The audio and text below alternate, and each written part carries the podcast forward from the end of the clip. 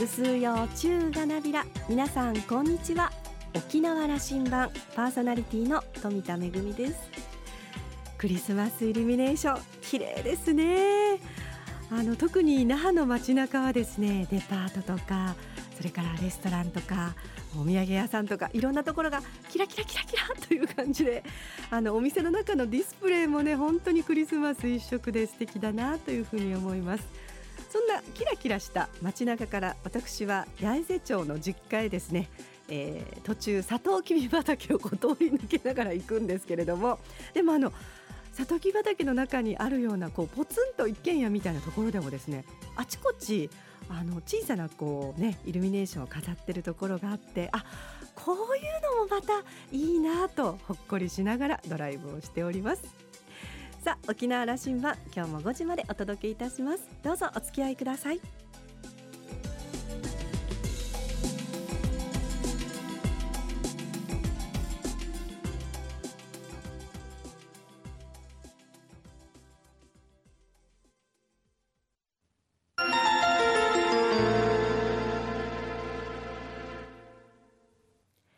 那覇空港のどこかにあると噂のコーラルラウンジ。今週は観光と経済の編集長戸口明さんと、沖縄大学地域研究所特別研究員の島田克也さんのおしゃべりです。戸口明さんは1957年生まれ、那覇市のご出身です。首里高校を卒業後、群馬大学工学部へ進学、同大学院を修了した工学修士です。現在は1973年に創刊された業界誌観光と経済の編集長を務めています。観光と経済は沖縄の観光産業の発展をずっと見つめてきた存在です。最近のニュースでは、2018年の沖縄県の観光入域客が実際には1000万人を突破していたという分析が、先月の琉球新報と沖縄タイムス両紙で取り上げられました。戸口さんの理工系の思考で観光を分析してきたという象徴的な出来事でもありました。そして2020年の1月号は、観光と経済が創刊からちょうど1000号目になるとのことです。こちらの巡り合わせも象徴的ですね。今日はそのあたりのお話からスタートです。それではどうぞ。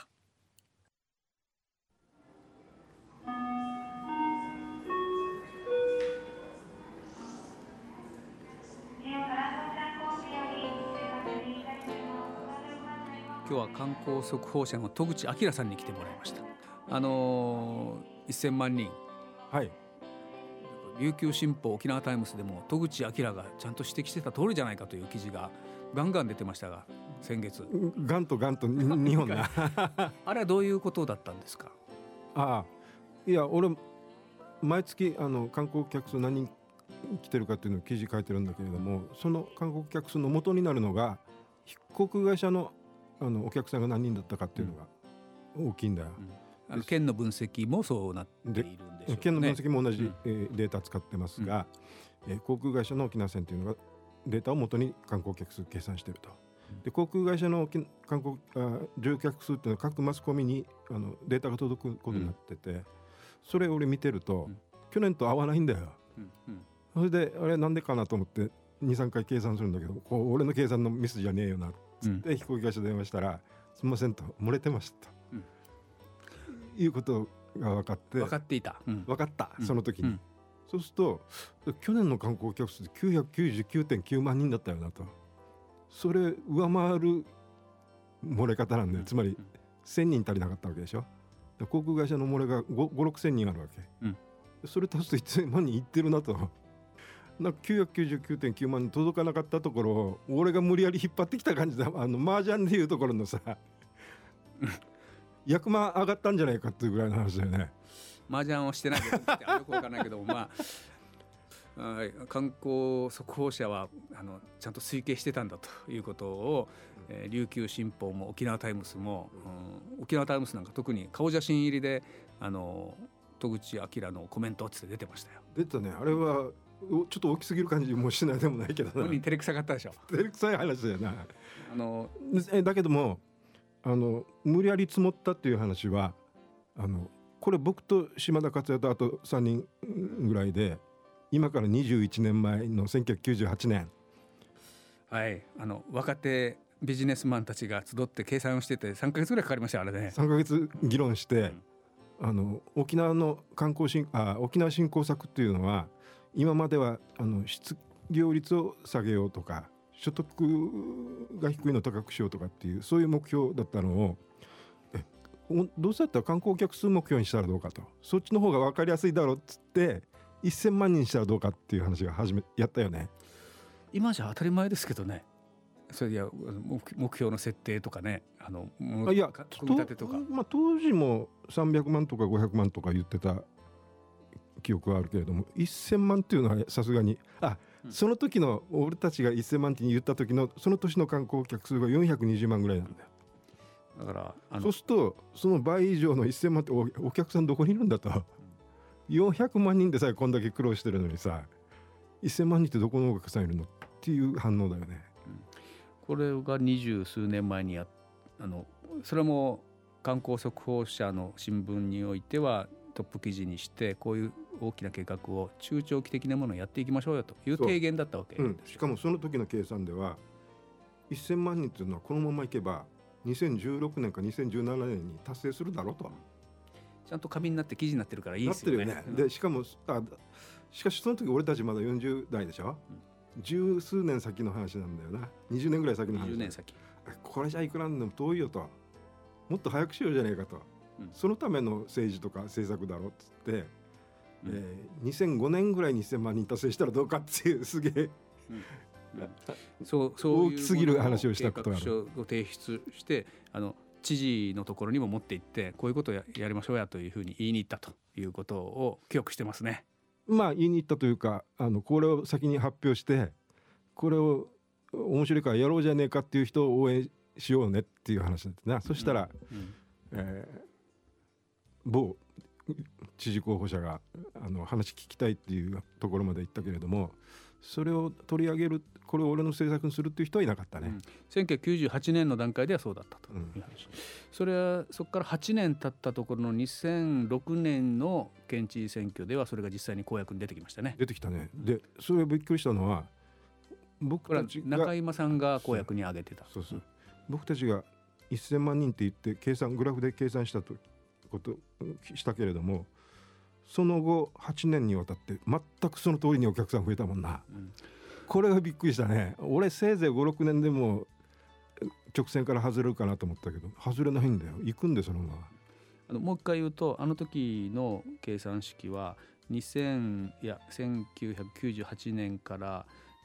20年後に1000万人2016年に1000万人達成するだと19年ぐらい経ってだろうとこれ自然体な数字だったと、うん、今の政策を続ければだったんだけども、うん、しかしそれを政策論としてより観光に特化した政策でアクセルを踏むことによって、早めようじゃないか、うん、2005年ぐらいまでに や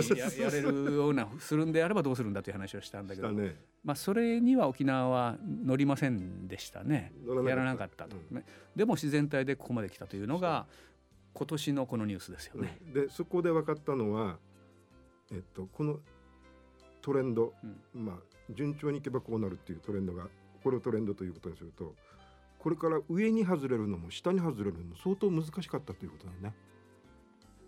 上に外れるっていうのは早めるということが難しかった。それから遅れさせるっていうこともかなり難しかった。で実際には3年ぐらい遅れたんだけれども2016年の達成予定に対してそれをずらした力というのはリーマンショックとか東日本大震災とか 9.11 とかこんな国際的な大ショックの影響しか受けなかったということなんだよね。これは私たちが計画というか推定したものには入れきれませんでしたね。それは入らないよなどういう事件がとか事故がとかいうことは想定しないまでも具体的でなくてもこういうことも10年に1回も巡ってくるんだという話ぐらいはいやそこまでもできなかったな。入れんといかんの買ったのかもしれないね、うん、これはブレーキになる話、うんうん、でアクセルは難しかったというけどもいやどうだろうなやらなかったのかな政策的に1000万人目標が県の政策として入ってきたのは2011年だっけ、2012年から始まる沖縄振興開発計画の中で1000万人という目標が出てきたので、その前の年に1000万人が入れ込まれた、県の政策になったということ。そこからということは10年ちょっとぐらいそれただ知事の公約に過ぎないという見方さ、そうさ、まあそうでも1000万になったんですな。なったね、うん、なんかこの番組のディレクターの前川さんと一緒に十数年前にハワイ行ったんですね。前川さんこっちいるじゃないか、うん、あれ前川さんあの時のことからすると覚醒の感があるねという話を2人でしてましたな。うん行くとやっぱりびっくりするわけよ、ハワイのこの発展ぶり、はい、だってさ40階建てのビルホテルがさずらっと並んでるわけでしょ。で沖縄ってそんなのないじゃん、うん、それをこんなそうにところどころに、5、6階建てあるいは10階建てぐらいのホテルが時々あると。十数年前にあれを見ても、うん、いつかこれに追いつくとはあんまり想像つかなかったわけね。全然思い浮かばんよね。だけど計算によると1000万人は行くだろうと。で面白かったのはハワイが観光客数が伸びなかったんだよな、うん、この1990年代に入ってから10年ぐらい、うん、もっと15、6年伸びなかったのか。その間沖縄が伸びたんで、それで追いついたんだよね。800万ぐらいまで来たところで頭打ちになってたんですよね、ハワイはね。700万人ぐらいで頭打ちになった、うん、でその理由が2009年に行った時やっと分かったけれども、ホテル作る場所はねえと、ワイキキには、うん、でホテルができてないと、うん、ということはお客さんが行こうと思っても予約するホテルがないっていうことだったんだよね、うん、でそこでどういうことが起こるかっていうと、ホテルないんだったらちょっと高いところでもいいじゃんって言って高いところを予約しようと、そこもまた詰まってると、うん、じゃあハワイどうしてるかというとどんどん料金上げていったということなんだよな、うんうんだからハワイは観光客増えなくて困ってたんじゃなくて、観光客増えないんだけれども料金がどんどん上がってたと、うん、こんなことが起こってたということが分かったわけ。経済としてはより豊かになるプロセスに入っていってたわけですね。お給料高いもん、物価も高いけど、だからこういう高付加価値型の、ね、経済構造にしていくということになっているんですよね。働く者が観光業に働く人たちが豊かに、生活も大変よ。だからこれは家賃高いよね、それはだから、うん、ただそれだけの年収が取れる産業になっていってるということは言えますね。そういうことです。今そのプロセス入って沖縄は次はそういうことになっていくというふうな、間違いなくそうなると思う、うんで十数年経って、ハワイに肩を並べるなんてことは、あるいはハワイと比べるなんてことはなかなかしきれなかったものがそうなってると、うん、厳密に言うとまだハワイの方がだいぶ先を行ってるので、うん、経済のパイが大きいですね。観光で生み出す、総額がね。それが一番わかりやすいのは、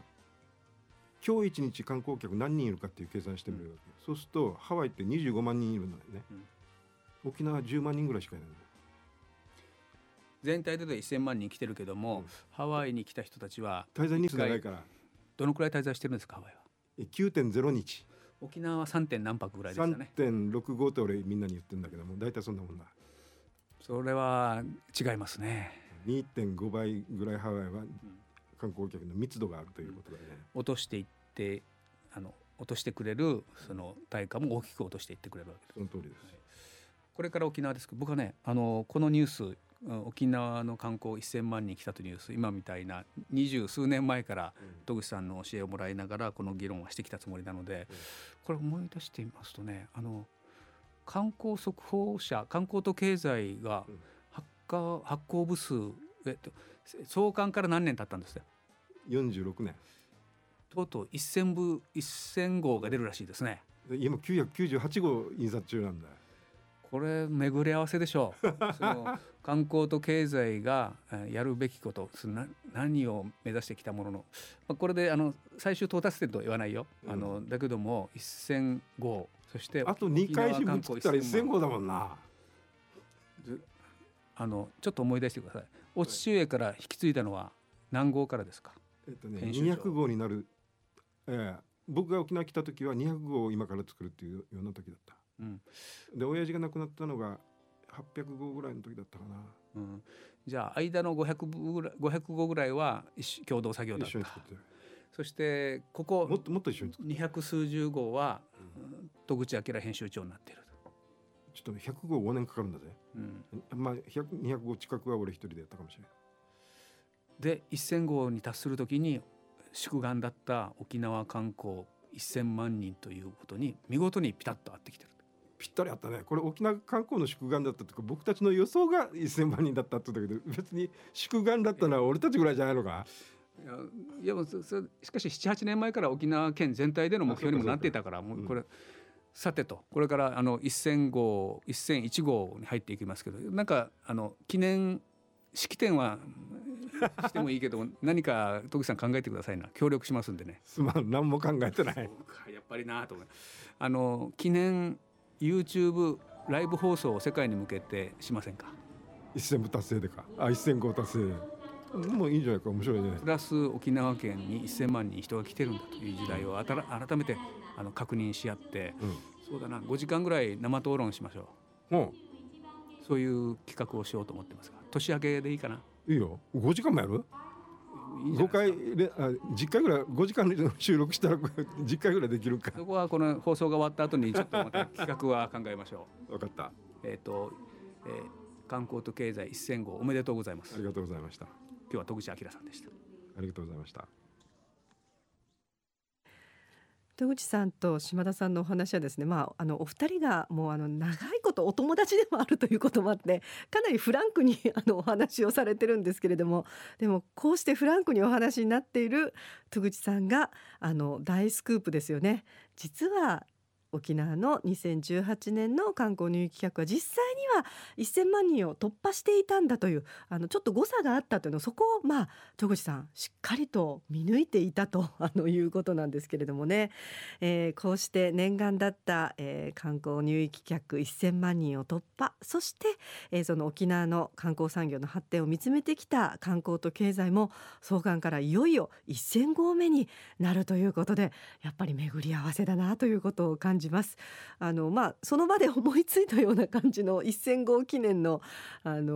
動画配信なんですけれども、ちょっと私も楽しみにしたいなと思います。どうやら1000号記念のパーティーもあるようですので、はい、どなたでもご参加いただけるようになるということですのでね、また番組でもご案内をさせていただきたいと思います。今週のコーラルラウンジは沖縄観光速報社観光と経済編集長の戸口明さんと、沖縄大学地域研究所特別研究員の島田克也さんのおしゃべりでした。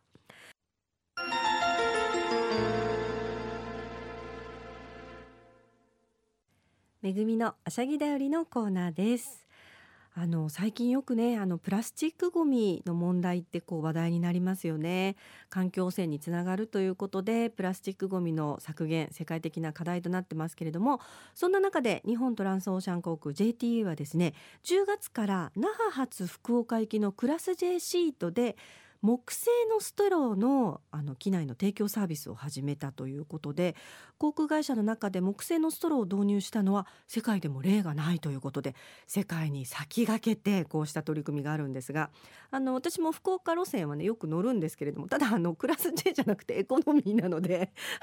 使いたいなと思ったんですが、先日ですね、エコノミーに乗ったんですけれども、そしたらエコノミークラスの方のストローも紙製になってまして、で最初は分からなくてですね、チューチューって中のジュースを吸った時に口当たりがいつもと違うぞと思って分かったんですけれども、なるほど、紙になるとこういう口当たりになるんだと、なんか唇に当たる感じがとっても優しい感じでいいなと思いました。ちなみにクラス J の方の木製ストローなんですけれども、国産の杉とトドマツを使っているということで、薄くスライスしたシートをくるくるっと巻き上げて作っているストローなんだそうです。で、来年度2020年度からは国神産の木材を使う予定だということで、こちらも県産品になるということで、なるほど、来年になったらちょっとエコノミーから格上げして一度はクラス J にも乗ってみないといけないなというふうに思いました。でもこうした環境に優しい取り組みというのを県内のね、JTA が世界に先駆けて行うというのはとても嬉しいことですし、とても誇らしいことだなというふうに思いました。私たちも一人一人ができるこうしたプラスチックのゴミを削減していく取り組み、始めてみたいですね。めぐみのあしゃぎだよりのコーナーでした。